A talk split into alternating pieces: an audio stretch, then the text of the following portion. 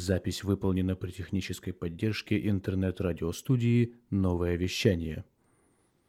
Существует ли связь между нашими суждениями и действиями? Безусловно, существует. А если поставить вопрос несколько иначе? Влияет ли истинность наших убеждений на наш образ действий? Будем ли мы более эффективными, если станем руководствоваться только истиной? В романе Гарри Гаррисона «Специалист по этике» представлен персонаж Майк Саймон, который уверен, что человек должен жить и поступать ради истины с большой буквы. Он полагает, что существуют универсальные правила и нормы, которые человек должен соблюдать при любых условиях. Другой персонаж этого романа, Езон Динальд, живет и поступает исходя из тех условий, в которых он находится – поскольку то, что кажется истиной в одном случае, может оказаться ложью в других условиях. По сути, перед нами моральный абсолютист и моральный релятивист. Столкновение этих позиций приводит к неизбежному конфликту. Абсолютист считает релятивиста аморальным, а последний, в свою очередь, считает первого, мягко говоря, глупым человеком, который живет по воображаемым правилам, не соответствующим действительности.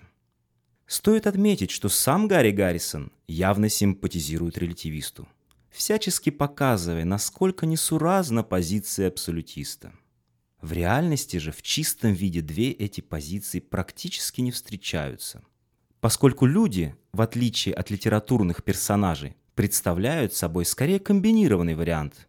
Мы полагаем, что те ценности, в которые мы верим, являются неизменными – Однако мы всякий раз используем их с учетом актуальной ситуации, а также принимая во внимание убеждения и чувства окружающих нас людей. Безусловно, под истиной в данном случае понимается не просто соответствие предмета мысли положению дел в мире, то есть эпистемологический концепт, но некоторый набор ценностных установок, правил морали, абсолютных запретов и императивов.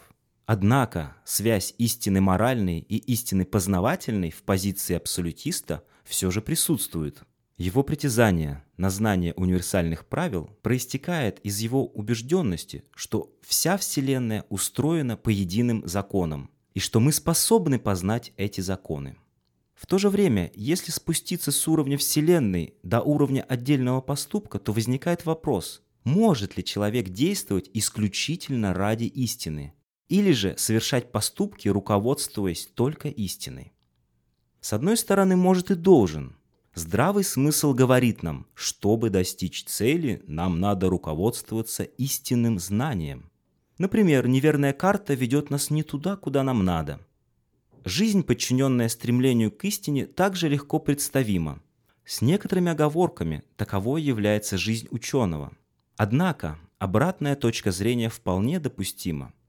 Наши действия могут быть успешными, даже если мы руководствуемся ложными представлениями. Приведем пример. Желая встретиться с коллегой, я договорился прийти на работу в выходные. Но я перепутал дни.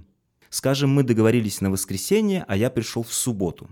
Тем не менее, наша встреча состоялась, поскольку коллега по счастливой случайности работал и в субботу, и в воскресенье. Таким образом, использование ошибочных данных не повлияло на результат действия.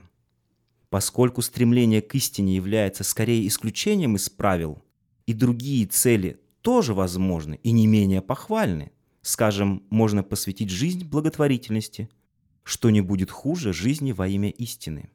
Постольку мы можем заключить, что соотношение истины и наших действий является темой весьма неопределенной. Итак, Влияет ли истинность или ложность наших суждений на наши действия? Становимся ли мы более моральными, если руководствуемся истинными суждениями? Давайте обратимся к сократически-стоической линии античной философии. В рамках этой линии происходило сближение теоретического и морального знания. Стоики справедливо полагали, что суждения имеют огромное влияние на наше поведение – им противостояли перипатетики, последователи Аристотеля, которые считали, что не столько суждения, сколько привычки определяют наш образ действий. Когнитивистская ориентация, если выражаться современным языком, была унаследована стойками от Сократа, который полагал, что знание и добродетель одно и то же. Развив этот тезис, они пришли к выводу, что вся эмоциональная жизнь субъекта имеет своей основой суждение. Только приняв какое-то суждение за истинное, говорили они, мы можем испытать ту или иную страсть. Например, источником скаредности служит убежденность в том, что суждение «деньги есть благо» является истинным. Чтобы понять основание этого убеждения, нам необходимо обратиться к концепции стоиков о благе и безразличном. Как они полагали, в объективном мире не существует блага и зла, и все, что находится вне нашей души, не является таковым, но напротив является морально безразличным.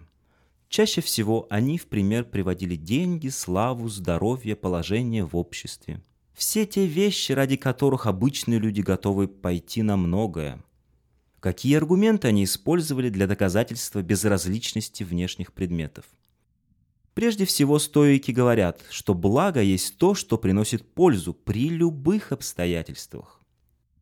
А предметы внешнего мира, так называемые внешние блага, могут приносить как пользу, так и вред. В самом деле, деньги могут служить как во благо, так и во зло – Примеры можно приводить бесконечно. Продолжая аргументацию, стойки сравнивают благо с огнем, который всегда жжет, поскольку такова его природа. А природа блага, в свою очередь, состоит в том, чтобы всегда приносить пользу и никогда вред. То же самое касается зла. Оно всегда приносит вред и никогда пользу. Если нечто не отвечает этим требованиям, то оно является безразличным – это рассуждение показывает, что, по мнению стоиков, функционирование блага тождественно функционированию природных вещей. Необходимость, с которой действует благо, говорит о наличии определенного положения дел, которое обязывает нас выносить некоторые суждения и действовать определенным образом. Деньги есть безразличные. Это высказывание является не просто ценностным утверждением – и не моральным отношением, но высказыванием о внешнем мире, статус которого, с точки зрения стоиков, тот же самый, что и статус высказывания «Земля имеет один естественный спутник» под названием Луна. Таким образом, согласно стоикам, истинность наших суждений действительно влияет на наш образ действий. При этом под истинностью здесь понимается аксиологически нейтральные высказывания.